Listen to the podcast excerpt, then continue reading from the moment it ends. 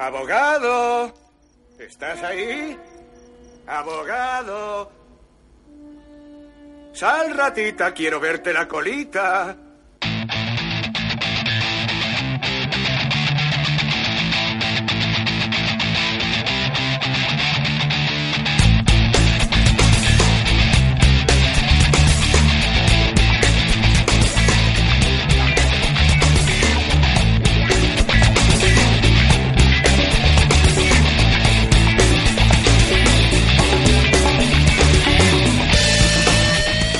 Comenzamos una semana más Monotemáticos FM en este programa décimo cuarto de la temporada con los amigos eh, Rafa Cruz, Juanma Cabaña, Pedro Basallo y Carlos Camino que os ha apuntado porque como vamos a hablar del hobby y la ha visto en cuatro días, dos veces, pues ya me dirá, se la sabe prácticamente de memoria. Buenas tardes a los cuatro.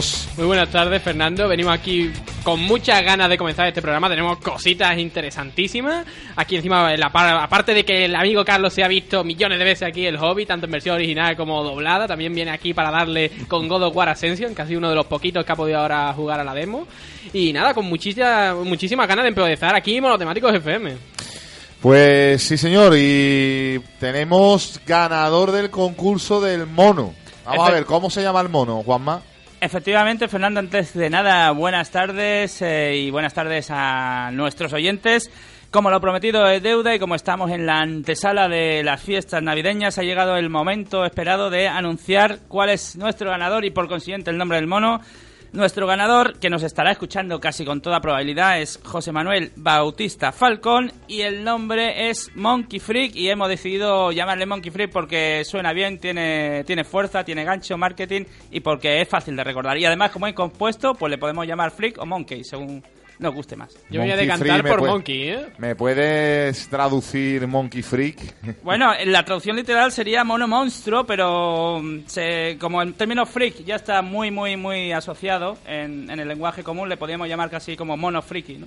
De alguna manera. En la lengua común, vamos a adaptarnos. En la lengua de la calle. Me parece que es eh, perfecto el nombre del mono. Y bueno, pues José Manuel Bautista, Falcón, recordarte que esos premios son tuyos, ese juego Real Warfare 2, la película de Artis en Blu-ray y la novela gráfica de Jesús Barrera, El Capitán Nazareno. Ya nos pondremos en contacto contigo para hacerte llegar estos premios. Muchísimas gracias a todos los participantes y ya se nos ocurrirán más concursos en el futuro. Pues sí, deberíais poner más concursos porque de todas maneras pueden contactar con nosotros en, muchas plataformas. Naturalmente que sí, una de ellas son las redes sociales como son Facebook, Twitter, YouTube y nuestra cuenta de correo monotemáticosfm.gmail.com Y me hace especial ilusión que estemos colgados en varios podcasts y en varios sitios, querido Pedro. Efectivamente, Fernando, estamos en Ivo y Tune y se nos puede leer en nuestra web www.monotemáticosfm.com. Bueno, pues después de hacer esta presentación nos vamos rápidamente con el sumario.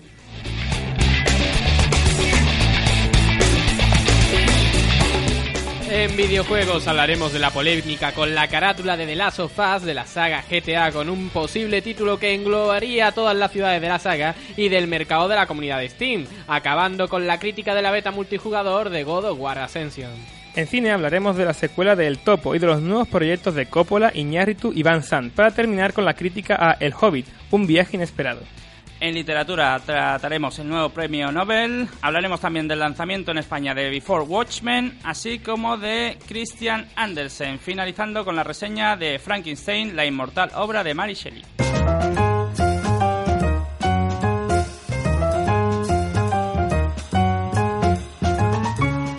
No puedo esperar más, Rafa. No puedo esperar más, por favor. A ver, dime, Fernando. La polémica, la polémica que me gusta. Somos unos grandes polemistas. Es que estamos con la polémica con la portada de The Last of Us. La actriz que representa a Ellie en The Last of Us, Ashley Johnson, ha comentado sus impresiones acerca de lo poco normal que es ver a una mujer en la portada de un videojuego. A ver, ¿cuál es esa polémica, Rafa? Cuéntame, porque es que si no me entero, hoy no voy a dormir.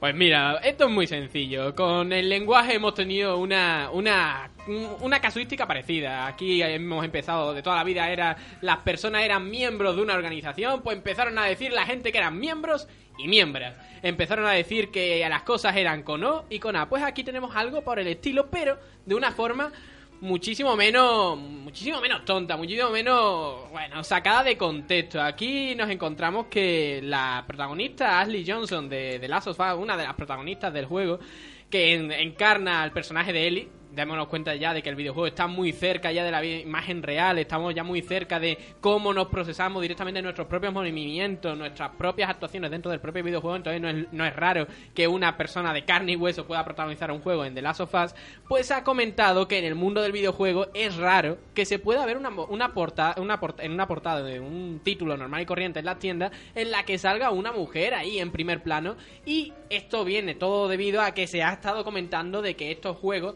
no están dando la suficiente rentabilidad económica. Es decir, si yo pongo una mujer, pues va a vender muchísimo menos que si yo pongo un gordo, forzudo hombre con una pistola entre las manos. Pero, Rafa, yo creo que esto está un poco obsoleto si tenemos en cuenta, pues, títulos Esta ya... mujer no vio a, a Lara Croft. Ah, por- exactamente, iba a mencionar Tomb Raider, que es ya un título legendario. Me ha encantado que pongáis este ejemplo porque si nos vamos directamente al caso de Tomb Raider, la teoría sería cierta. Tenemos Tomb Raider y después salió Uncharted, un juego que ha estado combatiendo, se supone, por el mismo campo de territorio de, de esto, de la aventura, cazatesoros, etcétera, y nos encontramos que Uncharted ha barrido brutalmente a la saga de Lara Croft, a la saga de Tomb Raider. Un hombre en portada, supera la saga de Tomb Raider con los mismos elementos y con un, un- término bastante interesante. La saga Lara Croft nunca ha bajado de calidad, solamente a lo mejor en algún, en algún juego puntual, pero la saga Lara Croft siempre ha tenido una calidad muy buena y constante. Bueno, hay que decir que la trilogía de Uncharted es una maravilla absoluta y que a mí me encanta más no poder. Pero también te quería preguntar, Rafa, ¿la tal Ellie es la protagonista del videojuego? Porque yo no recuerdo haber jugado, que tampoco es que sea muy gamer yo, pero no recuerdo ningún videojuego que haya jugado en el que la protagonista sea una mujer, como mucho bayoneta y jugué dos minutos y adiós. Por ejemplo, por poner ejemplos clásicos y que hemos traído encima del programa, tenemos aquí Assassin's Creed Liberation, en el que la protagonista es una mujer, tenemos a Lara Croft, tenemos a Bayonetta, tenemos alguna, al- juegos distintos de RPG japoneses en los que los protagonistas son una mujer, incluso dentro de la saga Kingdom Hearts eh, es una mujer, tenemos muchos ejemplos de esto.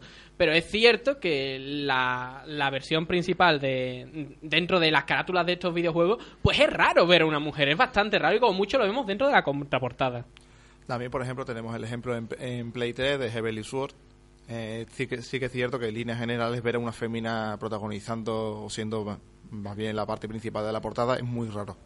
Pero yo creo que tampoco es tan raro como viene siendo, como se va, digamos, un poco anunciando a bombo y platillo. Ya que, Creo que no hay para tanto, ta- no da tan- para tanto la polémica. No, la verdad que yo creo que simplemente ha sido un momento puntual en el que por H o por B, por los comentarios de, de esta, de esta dama, pues a fin de cuentas se, se ha ido un poco todo, todo a la pinza y, y como viene siendo habitual en este tipo de casos, pues se ha echado demasiada leña al fuego y se ha empezado a arder, ha empezado a arder, al final la polémica ha llegado yo creo que a más. Bueno, pues eh, yo creo que con esto podemos cerrar este Esta apartado. gran polémica. Esta que yo grandísima creo que polémica. esto- entre esto y el tasazo de Gallardón, estamos que no dormimos. Eh, que sí. me gustaría apuntar una cosita en todo esto, debido a que, bueno, estamos hablando de la polémica, solo hemos hablado de, por, de la polémica en sí, pero no hemos hablado de qué es lo que lo ha desarrollado, qué es lo que ha pro- eh, provocado que todo esto llegue a mayores, porque, bueno, el tema no deja de ser un tema de marketing, un tema de cómo vender el propio videojuego a, a- a todo el mundo. El caso es que con la salida del nuevo Bioshock, Bioshock Infinite, un juego que en principio iba a tener una portada en la que iba a salir una mujer con su, bueno, con todos sus bichos por detrás, pues se ha relegado a la contraportada. Y esto ha dado mucho de sí porque han empezado a decir todas algunas desarrolladoras, como puede ser Naughty Dog, la creadora de Uncharted, o de este mismo, de Last of Us, pues han estado comentando que eso le parecía una tontería, una burrada, y que en sus juegos se han puesto delante de las personas que querían cambiar esta contraporta esta portada, eh, se han puesto delante y han dicho, no, esta mujer va a aparecer porque es, coprotagonista de este juego con este hombre y no va a salir únicamente él. Claro, y mm, volver a repetirte la pregunta de antes, Rafa, que entre una cosa y otra no pudiste contestarme. Entonces, realmente, el susodi- la susodicha personaje este de Ellie no es la protagonista realmente del juego. Nosotros manejamos al barbudo este que vimos en... Es coprotagonista, dentro de la propia coprotagonista, pero ¿quién coprotagonista. maneja el jugador? Pues a día de hoy mm, creo que controlamos a, Al Barbas. Al Barbas, sí, por llamarlo de alguna forma. No sé si tendremos algún tipo de modo multijugador, un modo cooperativo en el que podamos controlarlo, pero en Entonces, principio por sí. mucho que sea, estamos en lo mismo. Pero dentro de la historia él es una de las coprotagonistas. Me parece muy bien, pero vamos a ver, es que realmente no manejamos a- al personaje femenino, ¿no? En fin. Entonces estamos un poco en lo mismo. Esa es la polémica, esa es la polémica. Es que no, no puede ser. A ver, eh, vamos a seguir con la noticia de videojuego porque esta sí me interesa. Pues sí, porque ya que nadie lee el titular, voy a leer yo mismo todas las ciudades de GTA en un mismo juego, entre, entre signos de interrogación. Pues sí, porque desde Rockstar comien- comentan que les gustaría que todas las ciudades de sus juegos estuvieran en un único título, pudiendo ir de un lado a otro de manera totalmente libre. A ver, eh, este juego que causó estragos en el mercado porque, bueno, pues gustó mucho entre los gamers eh, y ahora esto lo que quieren hacer es un todo en uno. Han estado comentando desde Rockstar la posibilidad de hacer un juego en el que se metiera todas las ciudades, todos los entornos que han hecho la saga eh, de Rockstar, eh, este GTA, la saga Grand Theft Auto, en un único título, un título que pudiera englobar, pudiera pues contener todo este contenido dentro de un único DVD, Blu-ray, DVD 9, como queramos llamarlo.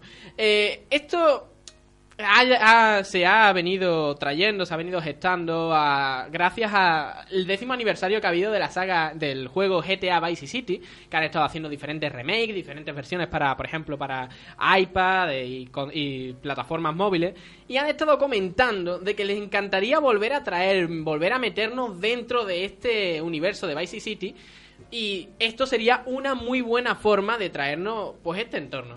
Si queréis saber mi opinión, creo que esto no va a funcionar porque, como dice mi abuela, que es muy sabia, teta y sopa no caben en la boca.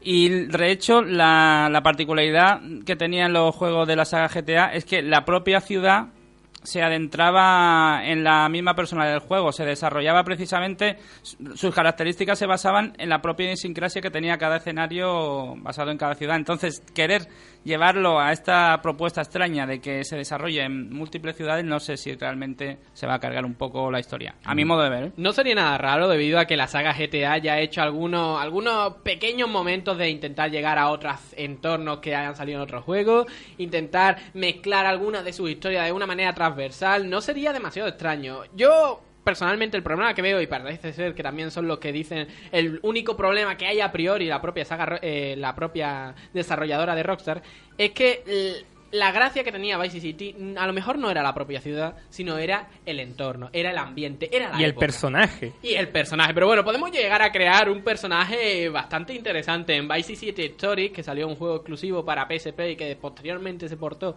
a PlayStation 2. Pues se nos enseñó también que se pueden hacer personajes muy entretenidos, muy que, casu- que combinaban muy bien con la época, con el estilo que GTA Vice City nos daba. Pero es que a lo mejor no podríamos hacer un juego eh, unitario de todas estas ciudades con Vice City como nosotros la recordamos porque la época es la época y tendríamos que poner a lo mejor el juego, ese entorno en todas las ciudades en la época en la que Vice City pues se movía mejor, esa época de mafiosos, esa época de narcotraficantes, esa época de ir con nuestro buga por todos los por todos los por toda la ciudad y movernos dentro de este entorno, bueno, bastante rarete de prostitución, drogas, etcétera. Eh, rarete es el, es el calificativo, Rafa. A que sí, ¿eh? es un Sí, calificativo que lo engloba todo. Se abre el mercado en la comunidad en STEM. De la As- comunidad en STEM. Así es, porque Valve ha lanzado en su fase beta el nuevo mercado de la comunidad, una nueva característica de su plataforma de descargas Steam. Eh, explícanos qué es esto, Rafa, porque esto, si me lo hubiera leído un chino en su idioma, me hubiera enterado de lo mismo. Pues Steam, para todos aquellos que no lo sepan, es una de las mayores plataformas. Que somos la mayoría, por cierto.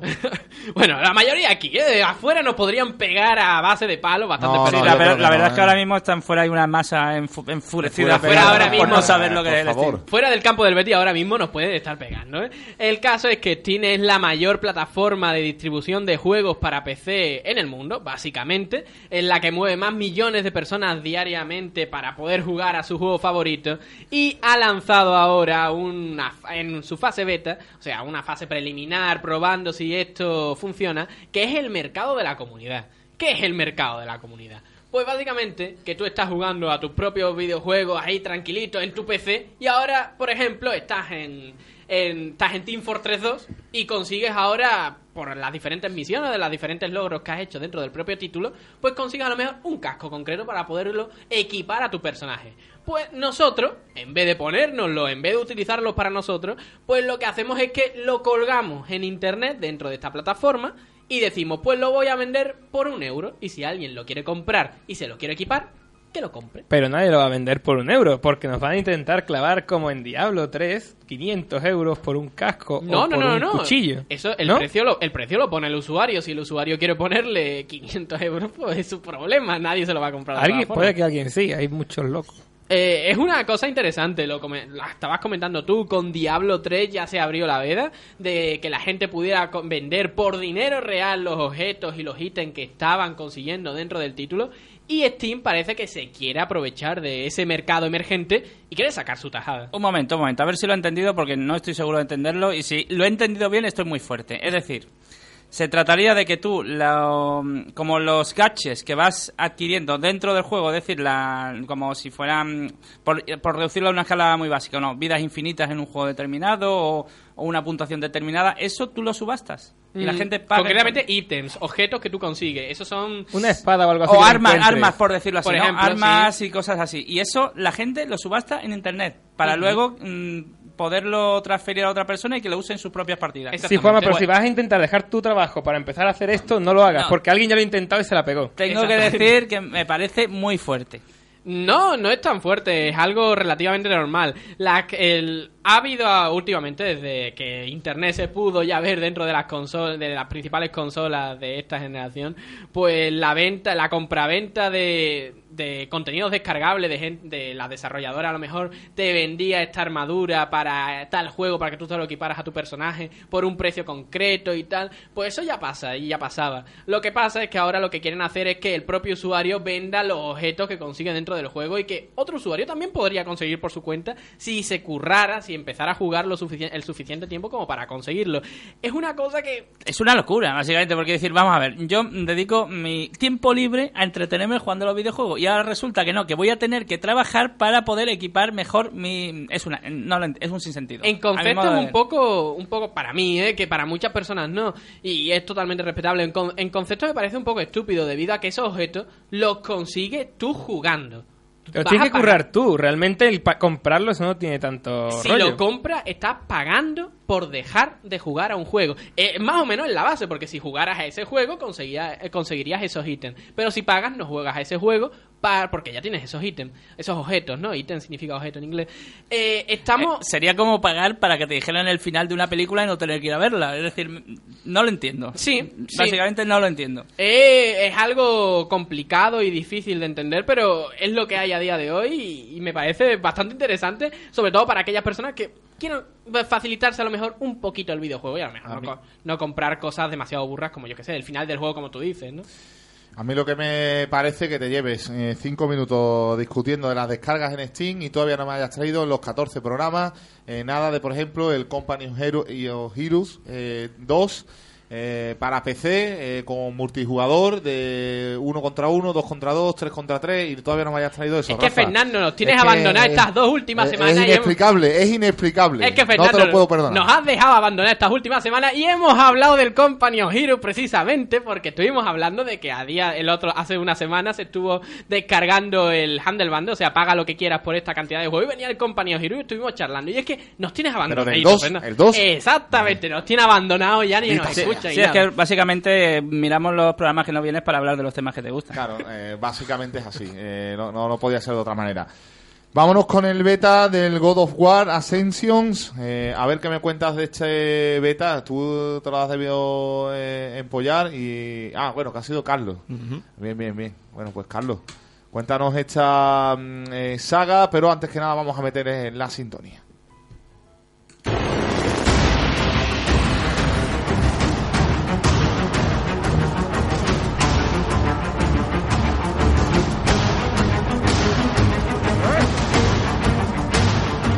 Carlos, Pues muy buena, vamos a hablar hoy de lo que sería la, sucesión de la saga de, la franquicia of War, que para aquellos que un poco no, la conozcan, viene siendo un juego de acción ambientado sobre todo en la cultura clásica.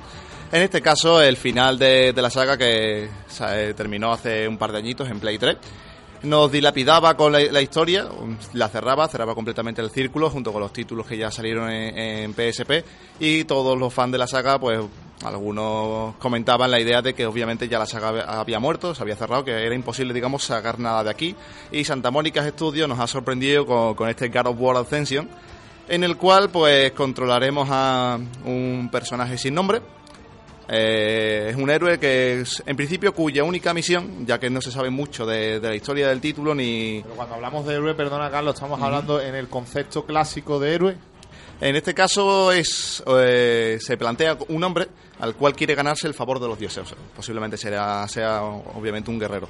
Un guerrero de, en principio sin patria. No se sabrá si será ateniense, espartiano, como viene siendo habitual en la saga, o podrá ser incluso parte de la polis griega, no se sabe. Por el momento, toda esa información, los pequeños detalles con referencia a la historia, son todo un misterio. Porque tenemos que aclarar, estamos analizando, analizando, haciendo la crítica de la beta multijugador del juego God of War Ascension. Todavía falta un tiempo para que salga este título, pero hemos tenido la posibilidad de probar esta, bueno, este modo demo, por llamarlo, esta demostración, esta pequeña demostración del, del multijugador del juego, y es lo que vamos ahora a, a comentar. Bien, para los, aquellos curiosos que también se preguntan por qué yo no, no puedo jugarlo y estoy ahora mismo observando mi, en la PlayStation Network, a partir del 8 de enero será disponible en, en PlayStation Plus y pocas semanas más tarde al resto de, de usuarios. En este caso, como bien comenta Rafa, pues únicamente nos centraremos en el modo multijugador, que es lo que por el momento tenemos accesible. Eh, tenemos principalmente dos modos de juego. Eh, controlaremos, como comentaba alguien antes, a un personaje sin nombre, no tiene, no tiene ningún tipo de capacidad de, de modelado. Nos acercaremos a un pedestal donde se nos presentarán las figuras de cuatro de los dioses principales de la, de la saga, Ares, Hades, Zeus y Poseidón, y habiendo un quinto pedestal como dato curioso en el cual no se encuentra ningún tipo de estatua. No sé si esto se estará indi- indicando que se pueda ampliar el título más adelante, ya sea por pago de DLC o sencillamente sea algo de contenido que no se puede desbloquear hasta el, el- el juego completo. Eso es lo que te estaba comentando de récord. Me da miedo de que este quinto pedestal pueda decir, ja, paga ahora por, después de haberte comprado el título, paga ahora un poquito más y ya tendrás el juego completo, como ya nos están acostumbrando las distintas sagas que nos sacan en consolas. Por suerte Santa Mónica Studios por el momento no ha terminado utilizando este tipo de estrategias, no se sabe porque sencillamente les gustaba terminar su historia, simplemente sin, sin añadidos ni, extensiones que no hicieran falta. Y no sabemos si por el momento se va, se va a centrar en hacer esto, espero que no, que no, no termine por cumplir. Bien, pues en la beta de, estos cuatro dioses podemos, digamos, un poco acercarnos o elegir a Hades, perdón, a Ares, dios de la guerra, para que aquellos que se tengan un poquito olvidada la cultura clásica, y a Zeus. Esto sería determinante para las habilidades el equipamiento de nuestro personaje. Dependiendo de si nos acercamos a uno u otro, las habilidades mágicas de, por ejemplo, de, de Hades, de Ares, vaya, lo voy a estar eh, confundiendo durante todo el momento, bueno, eh, serán más llevadas a la mejora de las habilidades del personaje, más fuerza, más agilidad, más resistencia, etcétera, etcétera. Y obviamente las de Zeus, pues serían ataques basados en, en elementos del rayo. Por, eh, por otra parte, iremos jugando en los dos diferentes modos de juego, en, en los cuales iremos subiendo de nivel al personaje y también subiendo las armas y las características mediante X puntos de gasto de experiencia. Entonces tendríamos una especie de como RPG, pero basado en básicamente en todo lo que viene a ser la parte de la parte del combate. Nos ha estado comentando, podemos elegir también el dios que nos va a amparar durante la batalla. Tenemos un fuerte componente de personalización dentro del juego, cosa que no es demasiado normal en este tipo de títulos en lo que lo único que tenemos que hacer es pegar a todos los bichos vivientes que nos aparezcan por delante. Si, te fijas, Rafa, últimamente venimos viendo mucho en este tipo de títulos de más acción cierto nivel de personalización, de caracterización a la hora de subiendo habilidades, consiguiendo cosas nuevas, cosas que por ejemplo podíamos ver ya pre- previamente en la saga a la hora de consumir esas almas de los enemigos para conseguir habilidades nuevas. En este caso tenemos un, un poco de personalización ya que cada jugador cogerá la- las habilidades que le vengan más bien a su gusto, a su método de juego y las podrá llevar eh, a cabo durante la batalla. Centrándonos ya un poquito más, eh, como pequeño añadido, hay lo que se llaman las reliquias, que luego pasaré un poco a explicar, que digamos es, un- es el punto de lo más novedoso que tiene, digamos, con la jugabilidad. Eh, los dos modos de juego son muy sencillos, una pequeña arena, pues tenemos el primero, que sería una pequeña arena en la que cuatro jugadores lucharían entre sí hasta que quede, el último, llegando a un- una cantidad concreta de puntos, que si no mal recuerdo ahora mismo son unos 8.000, el primero que llega a esta cantidad ganaría la partida. Son muy fáciles, básicamente te dan X puntos por o acabar con tus enemigos, abrir una serie de cofres que te van apareciendo durante el juego y cumpliendo como una, una especie de mini requisitos que te pueden aparecer durante el combate. Y el segundo modo, que es digamos el más llamativo, sería cuatro equipos perdón, dos equipos de, de cuatro miembros cada uno que lucharán en una pequeña arena en la que tenemos a un cíclope presente, digamos, haciendo un poco las veces de, de estorbo para ambos equipos y seguimos la misma dinámica, salvo que aquí tenemos que controlar X zonas del juego. Eh, ¿El cíclope que sería? ¿Una especie de árbitro o algo así? Más que ¿Un de árbitro, de, de fanático, Ajá. ya que a, a por- Espontáneo, ¿no? Espontáneo, Un cíclope que salta... Muy curioso, muy curioso. E irá persiguiendo este cíclope que nos comenta del segundo modo de juego de por equipo. ¿Nos estará persiguiendo concretamente a los jugadores o lo hará de una manera aleatoria? Pues pego aquí y a ver Más si bien aleatoria, ya que el pobre eh, animalillo está atado y no tiene mucho acceso, digamos, a lo que viene siendo la zona de juego. Simplemente se mueve por alguna de las, zo- de las zonas de control y irá golpeando aleatoriamente a- y un poco a placer a, a todo hijo de vecino que se acerque eh, medianamente. En este caso hay cuatro zonas de control en el que conforme iremos controlando la gana, nuestro equipo irá ganando más puntos. Adicionalmente, si vamos derrotando a nuestros enemigos, nuestro contador irá aumentando. Y como comentaba en el anterior modo de juego, también tendremos una serie de cofres que sumarán puntos a nuestro bando. Por otra parte, tendremos unos cofres blancos, eh, los cuales contendrán fragmentos de equipamiento, eh, los cuales una vez con- eh, consigamos todos los fragmentos, 3, 4 o 5 fragmentos, dependiendo ya del objeto, desbloquearemos un nuevo, eh, un nuevo arma, un nuevo casco un- o una nueva parte de una armadura para nuestro jugador y así poder utilizarlo eh, después en, en cualquier otro combate, sumándole más características, al estilo más daño, más defensa, más resistencia, etcétera, etcétera. Entonces tenemos una gran personalización dentro de este título. Es que me estás comentando que podemos aumentar nuestra potencia, nos podemos aumentar nuestra defensa, podemos eh, podemos personalizar lo que viene a ser también nuestro aspecto físico con estos cofres blancos. Tenemos un juego muy completo en cuanto a personalización en líneas generales, ¿no? Pues no, realmente no es una personalización milimétrica como a lo mejor uno puede estar acostumbrado a los diferentes juegos de rol, pero sobre todo sería una personalización más llevada para darle más dinamismo a lo que viene siendo la partida. Para obviamente, a mí me gusta más utilizar este tipo de habilidad, pues yo la potencio equipándome este tipo de, de- de artículos. Diferenciándote de otros personajes que a lo mejor no utilizan ya y se- esa habilidad y sea un poco más espectacular las batallas dentro de estas arenas que nos estás comentando. Adicionalmente, también iremos encontrando una serie de armas que irán apareciendo durante el juego. Estas armas eh, son armas adicionales que suelen ser bastante potentes y nos pueden ayudar sobre todo a ganar la partida, ya que a lo mejor es un- una lanza especial que lanza una serie de pequeños rayos o incluso un martillo que al golpear a nuestros enemigos pues los lance literalmente por el aire con, con cualquier tipo de facilidad. Para ir finalizando ya esta, esta crítica de God of War, me gustaría que nos comentaras un poco cuáles han sido las diferencias que hemos tenido entre la saga principal God of War 1, 2, 3, Chains of Olympus, Ghost of Sparta, con esto que has podido jugar ahora de la beta multijugador. La diferencia realmente es mínima. Seguimos teniendo prácticamente el mismo tipo de control, así que cualquier persona que ya haya jugado previamente se va a hacer enseguida con los controles. Lo único que cambia pues sería un poco a la hora, como comentaba antes, con el nuevo tipo de arma que podremos ir cogiendo un poco temporalmente durante los diferentes tipos de partidas. Eh, y el tipo de, de agarre a nuestros, a nuestros contrincantes, que en este caso únicamente podremos, digamos, agarrarles para, digamos, ejecutarlo o terminar de rematarlo para que nos entendamos. Y no como ya veníamos conocimi- conociendo en la saga, que prácticamente a todo aquel que se nos acercara podíamos agarrarlo con facilidad y, digamos, darle, darle estopa, por decirlo de alguna manera. Bueno, estaba tan interesado Juanma que por primera vez en 14 programas le he visto estudiarse la portada del marca. Está que no vive con la entrada Caray, del me, te- me tenían enganchadísimo. Mm, Estaba, vamos, eh, tremendamente, madre mía. La beta de, del God of War, como eh, su propio nombre indica, al ser un- una beta todavía queda mucho que, que desarrollar. Aunque así empezó el, el Gmail o otras muchas cuestiones de, O por, de no Google. salir- o por no salirnos Eh, de la línea de Minecraft que se llevó tres años haciendo una beta y al final nos vinieron el juego por fin finalizado, ¿no? Uno de los juegos más jugados a día de hoy. En fin, que esta ha sido la, la crítica. eh, está claro que os lo sabéis ya de memoria, con lo cual habéis echado bastantes horas con, con el juego. Eh, bueno, pues eh, vamos a hacer un alto mínimo en el, en el camino porque esta sesión, esta parte de la sesión sí que me va a interesar. El cine, estoy loco por escuchar las críticas y el debate de este, el hobby, con lo cual las otras tres vamos a pasar súper rápido y, y después también con nuestra sesión de, de literatura. Hasta ahora mismo. Radio Betis 89.6. La sintonía en verde y blanco. La caravana del nuevo SEAT Toledo está a punto de llegar a tu ciudad. Entra ya en vuelvelaleyenda.es, localiza tu concesionario e inscríbete para probar un vehículo de leyenda. Puedes ganar una estancia en un hotel rústica E. Nuevo SEAT Toledo por 13.990 euros. Vuelve la leyenda.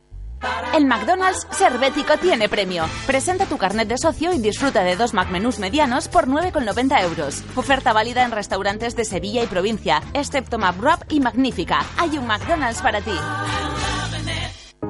El Celta Real Betis se juega en la 89.6. El Betis regresa a Balaídos con la intención de sumar tres puntos que lo dejen en la zona alta de la clasificación.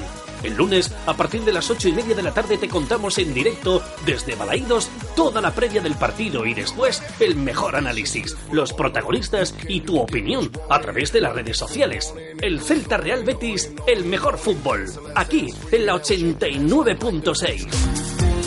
Partido por gentileza de Clínica Baviera. K2 Elevación. Instalaciones eléctricas. El Chispazo y Centro Estudio. High Definition Life. Es la alta definición en vivo, un sistema emotivo, con una tecnología capaz de parar el tiempo.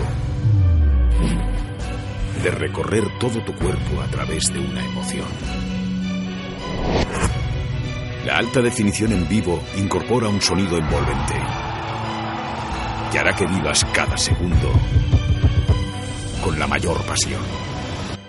La emoción de ser bético. Real Betis Balompié. Abónate a vivirlo. ¿Quieres practicar deporte saludablemente? ¿Quieres consejos para mejorar?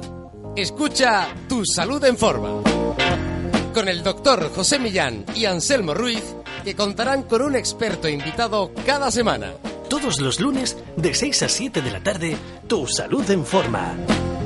Realiza tus consultas al correo electrónico tusaludenforma arroba realbetisbalompié.es o a la cuenta de Twitter arroba tusaludenforma.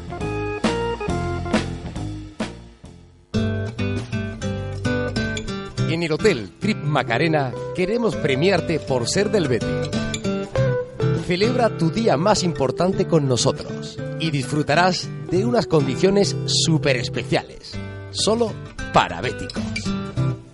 Infórmate ya llamando al 954 37 58 00. Trip Macarena, hotel oficial del Real Betis Balompié. Continúa con nosotros en Radio Betis 89.6.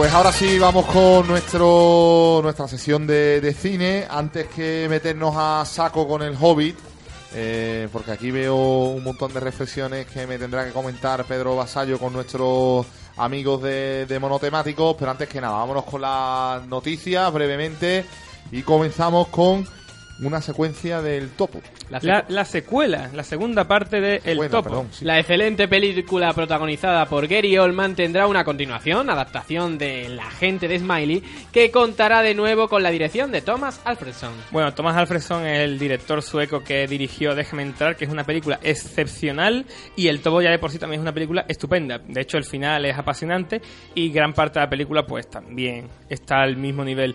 Tengo ganas de ver el, primer, el siguiente proyecto de Alfredson, sea lo que sea. Y bueno, si vas a sacar la continuación de esta película, pues avanti, de esta mm, novela, pues avanti, estupendo. Yo he visto efectivamente también la versión sueca de Déjame entrar, la original, y tengo que decir que es sobrecogedora. Y El Topo ciertamente es una gran película, pero mm, lamentablemente cada vez que escucho El Topo no puedo dejar de acordarme de un chiste malísimo que no voy a reproducir. Pero ¿estás pensando en el topo, la de Jodorowsky, o realmente estás pensando en la reciente, la del año pasado? Pienso en el chiste. Sí, eh, estupendo. Mucho más importante, ¿eh? Estupendo. Bueno, pues ahí queda eso. Thomas Alfredson es un directorazo y el próximo proyecto que saque, pues seguramente estará al nivel de todo lo que ha hecho últimamente. Hay que tenerlo en cuenta y no olvidarlo. Así que vamos a pasar a la siguiente, más proyectos, más nuevos proyectos, y en este caso el último de Francis Ford Coppola. No ha, duda- no ha dado muchos detalles, pero ya sabemos que se desarrolla en Nueva York y que comienza en los años 20 para terminar en los 60. Después de 15 años sin acercarse a las grandes productoras de Hollywood, ha firmado con la Universal para esta película. Me encanta lo de no damos muchos detalles, pero es en Nueva York y, en lo- y entre los años 20 y 60 y habrá tipos con gabardina y sombrero. Y llevará metralleta. Más datos no se pueden encontrar, desde luego. Bueno, vamos a Oro ver. parece plátano. mafioso, ¿no?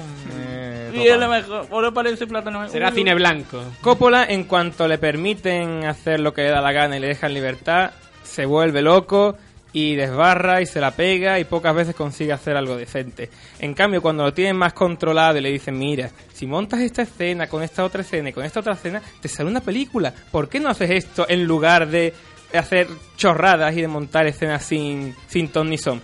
Pues bueno, esperemos que esto le ayude un poquito a, a orientarse, porque las últimas películas que ha hecho son bastante, bastante truños.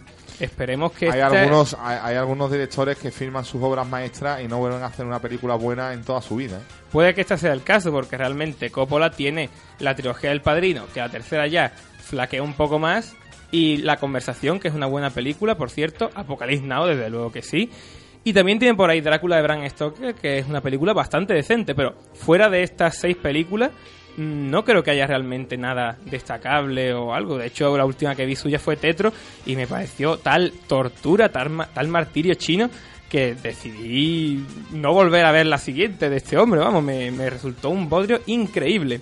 Pero bueno, vamos a pasar a más proyectos, a más nuevos proyectos. También el de Alejandro González Iñárritu y Gus Van Sant, que harán películas de superhéroes. Iñárritu dirigirá Berman sobre un actor venido a menos que interpretaba en sus mejores años a un superhéroe y la de Van Sant no tiene título pero es una mezcla de artes marciales y de héroes. Bueno, Rafa lo ha leído lo de Bergman como si fuera Bergman, Pero es pero, Birdman. pero es Birdman, que es pa- hombre paja. Y yo tengo un- una pronunciación del inglés Pero- muy personal. Eh, Eres muy bueno, desde luego que sí. Sería mucho más interesante hacer una película de un superhéroe que se llamara Berman, que estuviera su superpoder fuera hacer película cazapastosa.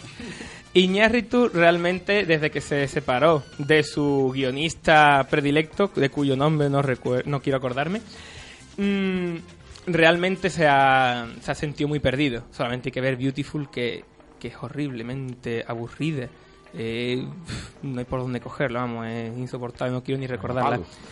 Pero mm, Gus Van Sant nos da una de cal y otra de arena. Una, un día nos hace una película independiente buena y otro día nos hace una película de, de taquillazo buena o no, porque tiene unas cuantas películas también, porque por ejemplo, la de... mm, Recuérdame el nombre, Rafa, la de la de Matt Damon y Ben Affleck, la que escribieron entre los dos juntos, ¿cómo se llama? Indomable Will Hunting. esa, esa no hay por dónde cogerla, en mi opinión. A mí me parece un, un, un rollazo. Bueno, hoy estoy des- despotricando de todo lo que, todo lo que se me acerque. Se llama la Discrepo, hostia. Pedro.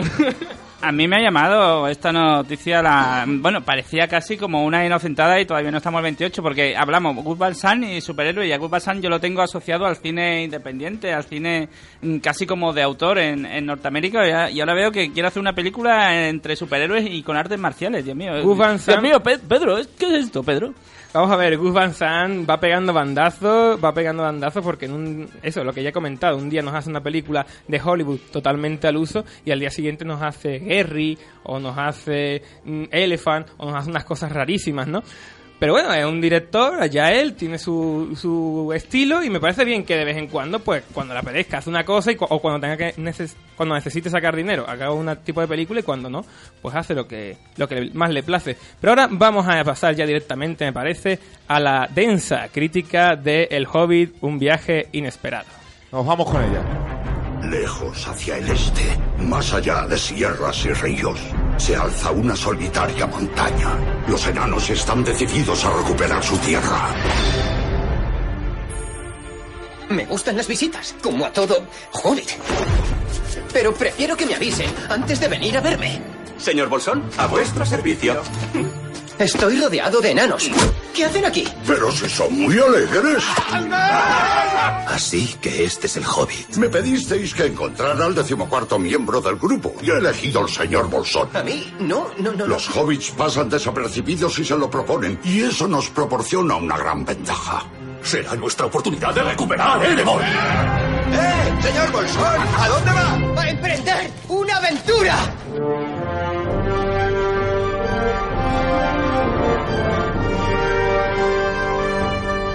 Bueno, pues el Hobbit, eh, un viaje inesperado, el regreso de Peter Jackson al mundo Tolkien. Y bueno, pues con división de opiniones, porque la verdad es que como aventura épica eh, está muy bien, con, eh, como efectos especiales, como quizás visualmente. Eh, por, por supuesto, la música de Howard Shore, que no podía faltar. La música de Howard Shore, no hace falta decirlo, si ya la compone, ¿eh? ya estamos escuchando. Vamos a ¿Qué hacer una, se vamos a hacer puede una decir? crítica dividida. La música de Howard Shore es una cosa y el Hobbit es otra. El Hobbit es otra, pero eh, yo ya lo decía. eh, eh, por cierto, tengo que recordar aquí una cosa antes de hablar del Hobbit. Cuando hablábamos del estreno del Hobbit, eh, yo llegué a decir que me parecía excesiva la trilogía. Y aquí defendieron estos señores que no, que una trilogía Oh. era lo interesante. Yo nunca he defendido una trilogía, de hecho, eh, desde el principio de lo que estoy A mí- a mí que me registren, que yo fue el que dije precisamente que estaban estirando el chicle demasiado. Ya, ya, están, ya, están, ya están reculando aquí los Bueno, amigos. está regrabado en Eh, podcast. esto, eh, lo, lo buscaremos, lo buscaremos. Pero vamos a ver, la premisa de por sí es la de realizar un libro de 250 páginas en 9 horas. Esto es una pifiada.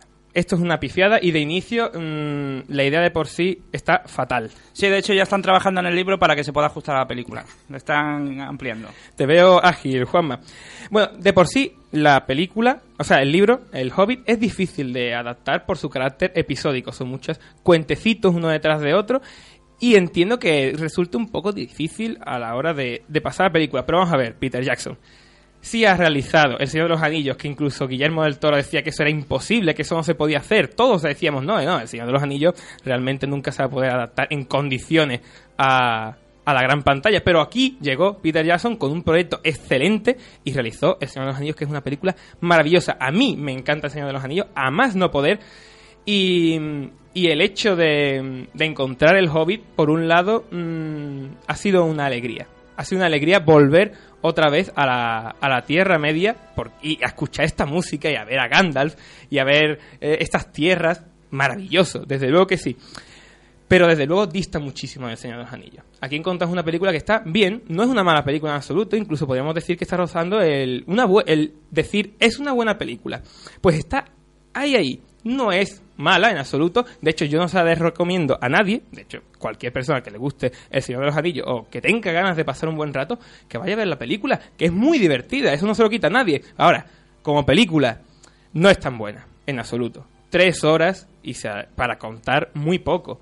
De hecho, lo conté yo de por sí. Son cinco cositas que nos cuenta la película y se alarga cada una de ellas hasta, hasta límites insospechados. Se alarga, el chicle se estira a más no poder. Hasta que llega un momento en los que realmente se res- resulta un poquitín pesada incluso. Desde Monotemáticos FM queremos decir, si te gusta El Señor de los Anillos, si te gusta volver, si te gustaría volver al mundo de Tolkien, a esta Tierra Media, no puedes dejar olvidada esta película del Hobbit y no ir al cine, porque verla en el cine es una experiencia, vas a disfrutar de una manera, vas a disfrutar como un enano, ya que no estamos con el Hobbit, vas a disfrutar como un enano.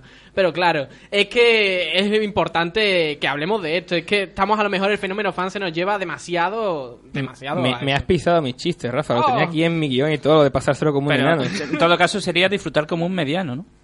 Bueno, hay 12. Ahí ha sido bueno, ¿eh? Hay 12 enanos. Hay 12 enanos. Hay- de hecho, los enanos ganan en número a los hobbits. Bueno, pues lo dicho.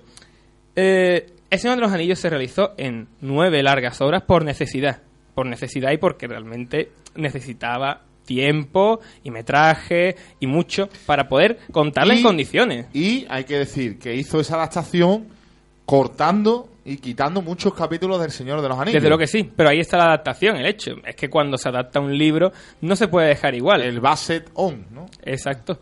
Bueno, mm, ese es el problema, que, que hay gente que se cree que una buena adaptación cinematográfica es aquella en la que no te pierdes ni un solo minuto, una sola línea de texto del libro dentro de, de la película, pero eso no es así, realmente. Una buena adaptación es cuando dices, bueno, vamos a ver, tengo que pasar esto, este libro, a una película. Y lo hago utilizando la técnica del cine, l- un me- un medio audiovisual, usando imágenes, que muchas veces el libro cuenta muchas cosas con palabras que el cine tiene que hacer con imágenes. Luego también aceptando el metraje que tiene. Vamos a ver, tengo tres horas como muchísimo para contar una historia. No puedo excederme de eso. Ahí está el tema, ¿no? Ese es el problema del hobby. El problema del hobby es que, mientras, como ya estaba diciendo, el Señor de los Anillos se hizo por necesidad, aquí se está haciendo únicamente por dinero. Lo que más me molesta a nivel personal de esta película es que si se hubiese hecho una única película del Hobbit de tres horas, habría sido una maravilla absoluta.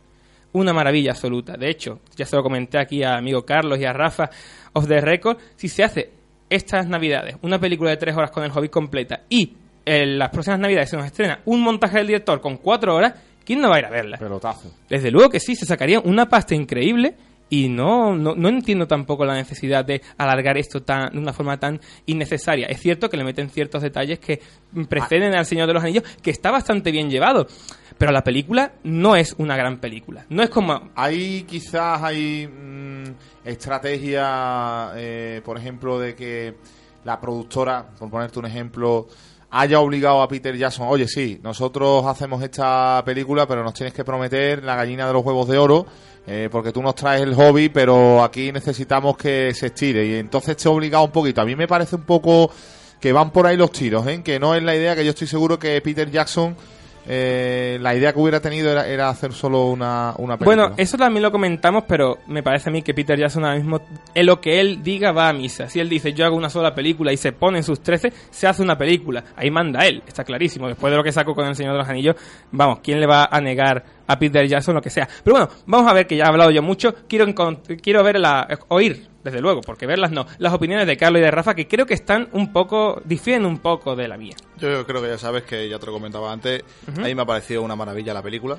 Eh, me leí el libro, o sea, es la tercera vez que ya me leo el libro, precisamente lo hice hace dos semanas para tenerlo bien fresco. Eh, como tú bien comentas, eh, la, la película eh, milimétricamente, es una película milimétrica del libro, prácticamente es que no, no hay nada que uno se pueda sorprender. Eh, tiene, como bien comentas, estoy de acuerdo contigo, son cinco partes. Eh, es la, para aquel que lo quiera saber, es exactamente la mitad del libro. Nos vamos en, o sea, en la primera película ya han cogido la mitad del libro, o sea, sé que tienen dos películas para hacer la otra mitad. De hecho, es que la tercera película será única y exclusivamente Smaug, la batalla de los cinco ejércitos y Patatín. Y la montaña. Eh, Efectivamente, Smaug con la montaña y poco más. También tengo que comentar, tengo que soltarlo aquí, que visualmente me parece incluso más fea que El Señor de los Anillos. Abusan más del, del digital y les queda mucho peor. De ahí está el orco este malo que tiene la piel, el de la batidora en la mano, le digo yo, ¿no? Pues el bicho ese eh, tiene la piel que parece que le han, le, han frotado con, con baba de caracol. Es repugnante la cosa esa brillante. No sé, parece que es sacado de Avatar o parece un- una figurita de plastilina. El tema de los efectos digitales lo hemos hablado y es verdad que llega un momento que mm, cuando ves tan de una forma tan obvia que está hecho en digital no, no te sorprende, te, te crea una cierta distancia. Vamos Yo, yo casi estoy por volver a, la- a las maquetas de los 70 que, que te emocionaban más. Vamos a ver, un momento. Parque Jurásico tenía, mm, tiene ya 20 años, se hizo con animatrónicos y a día de hoy me parece mucho más impactante que, que cualquiera, que Avatar, por ejemplo.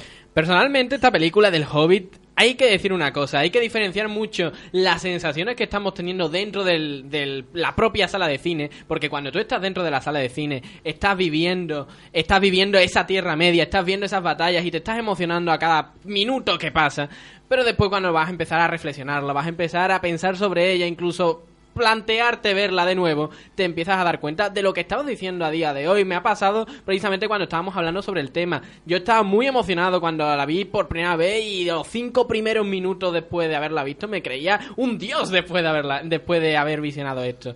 Pero reflexionando, hablando contigo y pudiendo pensar sobre ello, empiezas a darte cuenta de todos los fallos. Vamos a ir a otro a otra cuestión, ¿eh? Y yo creo que ahí vamos a darle, vamos a poner ahí el empate, ¿eh? el empate técnico. Creo que no todo el mundo que va al cine y ve la película tiene por qué haber leído El Hobbit. Ojito. No, no, en absoluto, pero eso no cuenta en absoluto. Eh, realmente es una película divertida, pero que no llega a ser una, una gran película. Es sí. una película divertida. No creo que nadie se pueda eh, aburrir con la película, aunque sí es cierto que en algunos momentos se vuelve cansina, porque es un momento constante de tensión, de aventura mira, y alarga por ejemplo, me excesivamente pareció, la trama. a mí por- me pareció, por ejemplo, en las dos torres, eh, el momento bosque, eh, un poquito pesado eh, la película, estaba allí moviéndome eh, para un lado y para otro, y sin embargo después cuando la he revisado, que la he revisado muchas veces, incluso he visto eh, en total friki pasta, como dice, gafapasta, pero además empedernido. gafapástico y, y, y fricazo total, las tres películas del tirón y no se me ha hecho tan larga. Es decir, que yo creo que con el visionado también nos puede mm, mejorar, eh, pero en fin. Eh, yo no la he visto, ¿eh? así que no puedo opinar más. He visto los trailers, los teasers, lo, he visto absolutamente todo lo que han publicado, pero tengo que ir al cine. Se me ha pasado la, la oportunidad este fin de semana. Si lo llego a saber, hubiera hecho aún más el esfuerzo para poder haber ido, pero mm, desde luego voy a ir a verla. O sea, me da igual las malas críticas porque hay que verla porque verla. es divertida, por mucho que no sea una gran película, ni siquiera muy buena, pero hay que verla, desde luego que sí. Pues divertida. bienvenido, bienvenido al Club Fernando, porque aquí está otro que tiene que verla todavía, esta Navidad. Bueno, pues esta es la crítica de El Hobbit y nos vamos ya directamente a nuestra parte de literatura, que nos quedamos sin tiempo y hay muchas cosas que hablar.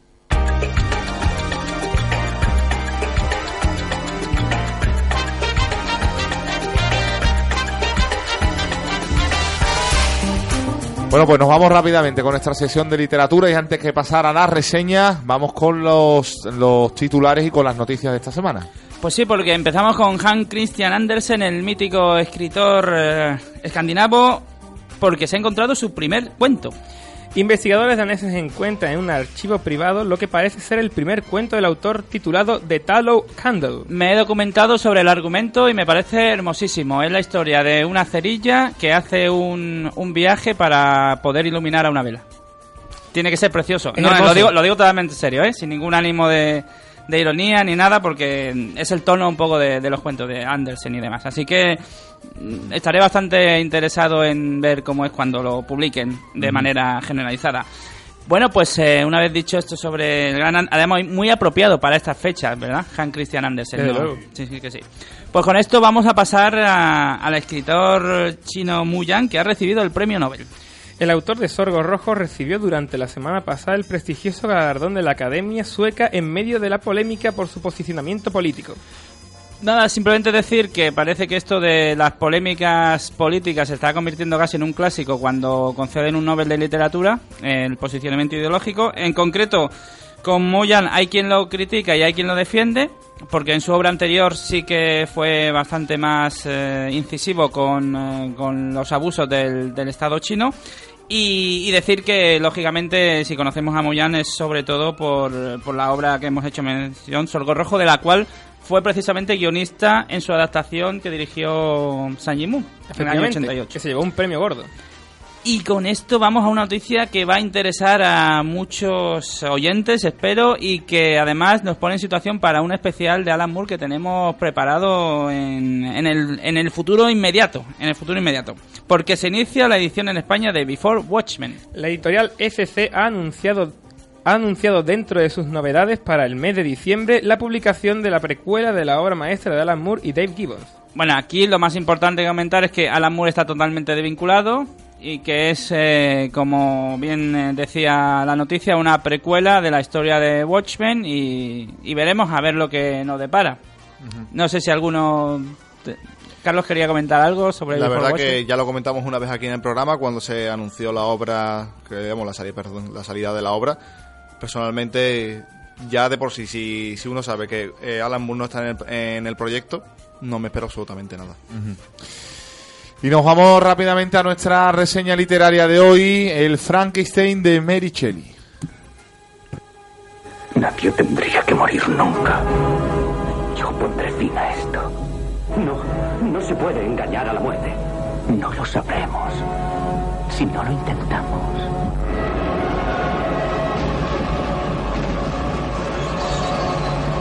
Frankenstein de Mary Shelley, que puede ser una de las obras literarias más conocidas, eh, que sea referente de la literatura fantástica y de terror, pero a su vez que sea una de las eh, de los monstruos o de los personajes que a través del cine y a través de la, de la historia del siglo XX se haya trastornado más con el concepto original de la, de la escritora.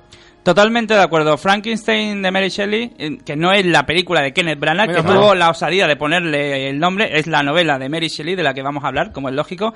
Frankenstein de, de Mary Shelley es posiblemente uno de los clásicos más conocidos de la historia de la literatura y de los más desconocidos también. Porque, como tú bien dices, sobre todo a partir del año 31, cuando la versión de James Wall de la Hammer crea el icono, se crea precisamente el icono del monstruo. Pero eso, que funcionó magistralmente, porque la obra de igual, evidentemente, es una obra maestra del cine, eh, viene muy al, al- al- uso a, a propósito de lo que comentaba antes Pedro sobre las adaptaciones y cómo una buena película no tiene ni mucho menos que ser fiel a, a la novela original. Pues aquí ocurría exactamente eso. Se creó una gran película tan buena y, y de tanto éxito que creó el icono. Y el problema aquí ocurrió es que el icono cinematográfico engulló a la fuente literaria. De tal manera que a día de hoy el monstruo de Frankenstein, tal cual es, tal cual es en el libro, posiblemente no lo conocemos o el gran público no lo conoce y se llevaría una gran sorpresa si entra en la novela. Vamos a hacer eso precisamente esta tarde. Vamos a desenmascarar al verdadero monstruo de Frankenstein y aquí está la primera consideración porque muchos asociamos directamente el nombre de Frankenstein al monstruo cuando el monstruo en realidad no tiene nombre. Nunca lo tuvo. El, doctor Víctor Es el doctor Víctor, Víctor Frankenstein, a quien corresponde el, apellido. Y el propio, el propio monstruo en la novela hay un pasaje donde él mismo lo dice. Él nunca me puso nombre. Una de las cosas que sorprenderá, bueno, decir de, de Frankenstein que es una auténtica joya del romanticismo, porque si lo que lo que se extrae de esta novela es sobre todo eso, eh, romanticismo pero en sentido amplio, en sentido estricto, en sentido de lo que es esa ese terror del alma, si lo quieres llamar así, o ese pesar, ese tremendo pesar, ese dolor, ese dolor que, que emana de las entrañas. Eso es lo que, lo que sobre todo se puede, se puede encontrar en esta obra.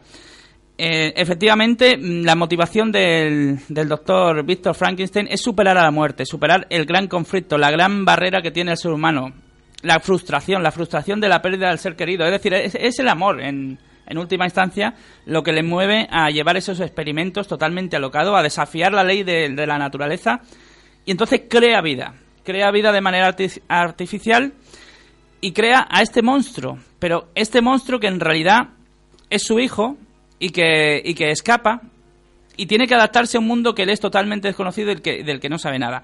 Se va adaptando, va iniciando el proceso de aprendizaje como si fuera un recién nacido, pero de manera totalmente autóctona, y de la misma manera siente, padece, mm, sufre como lo haría cualquier ser humano. Esa es la gran eh, frustración de este, mm, de este ser que sin embargo es totalmente repelido por todo aquel que se encuentra por su aspecto.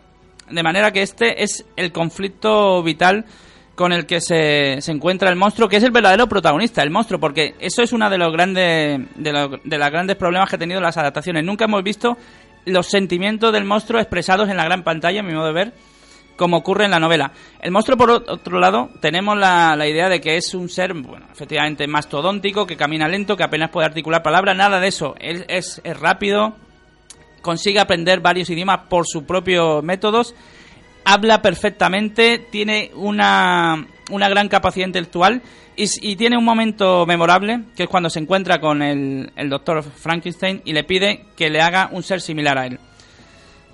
Finalmente, el doctor Frankenstein decidirá no hacerlo y ahí es cuando se encadena una gran cadena de frustración, de rabia, de sentimiento, de dolor y de auténtico terror, que es lo que emana en la segunda parte de la novela.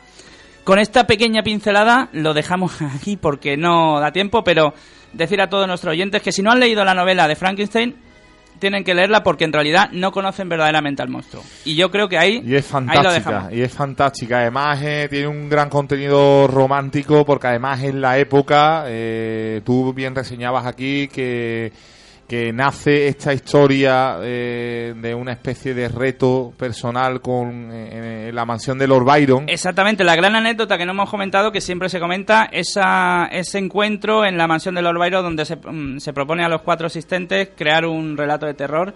Eh, lo, solamente lo hizo Polidori y Mary Shelley no lo llegó a desarrollar, pero generó la idea de, de este Frankenstein. Y, y bueno, como decíamos, ¿no? Eh, romántico, eh, el, el romanticismo que además imperaba la literatura, ¿no? Europea en ese momento. Emana romanticismo por los cuatro costados. Se puede entender Frankenstein de muchas maneras, como una novela de terror, una novela gótica, la primera novela de ciencia ficción incluso, pero yo creo que sobre todo es una novela romántica, por encima de todo. y que ha dado ¿no? a, a un mito, eh, a un personaje cinematográfico que no tiene mucho que ver con, con el de la novela, pero que realmente es una es un libro que, que, no, que uno no puede dejar de leer. Y un ultimísimo apunte. La rabia del monstruo viene generada por su frustración por no poder culminar el amor, porque lo que le pide es una criatura como él, una mujer. Entonces, finalmente, es la frustración de no conseguir un amor lo que encadena toda la rabia de este ser. Al final, todo es romanticismo puro en Frankenstein. Bueno, pues ahí está esta reseña. Como decimos, siempre Juanma Cabañas eh, paga los platos rotos de nuestro entusiasmo en los videojuegos y en, y en el cine. Pero que, del oficio. que nos gusta. ¿Qué eh, le vamos a hacer? Efectivamente.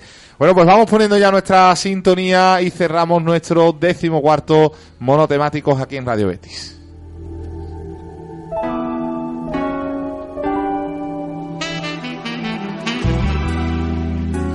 Y vamos poniendo el punto y final, Rafa. Eh, bueno, pues eh, la semana que viene eh, más, que estamos en Nochebuena. La semana que viene más, además, tenemos que anunciar que en los próximos dos, las próximas dos sesiones de Monotemáticos FM aquí en Verdeando, vamos a tener dos especiales, uno de Alan Moore y otro de Blade Runner, los cuales ya tenemos preparaditos y a puntito para, para todo ello. Eh, Juanma, eh, como siempre, eh, todos los sitios donde nos pueden eh, seguir: Facebook, Twenty. Pues muy rápidamente, la- las redes sociales, ya casi las has dicho tú, Fernando, en Facebook, en Twitter, en nuestra cuenta de correo monotemáticos fm, gmail.com. Y hay que recordar que tenemos ya nombre del mono. Que se llama Monkey Freak y que nuestro ganador fue José Manuel Bautista Falcón. Eh, Pedro, gracias. A ti, hombre, por supuesto. Estamos encantados de venir aquí. Y Carlos Camino, eh, habrá. Siempre se dice que no hay dos sin tres. Con No respecto al si-. No sé yo si iré una, una tercera. Si se cae una invitación, pues obviamente no, no pienso denegarla. Bueno, pues hasta aquí monotemáticos en esta nueva edición, así que eh, espero que la hayan disfrutado. No se muevan porque seguimos en Verdea.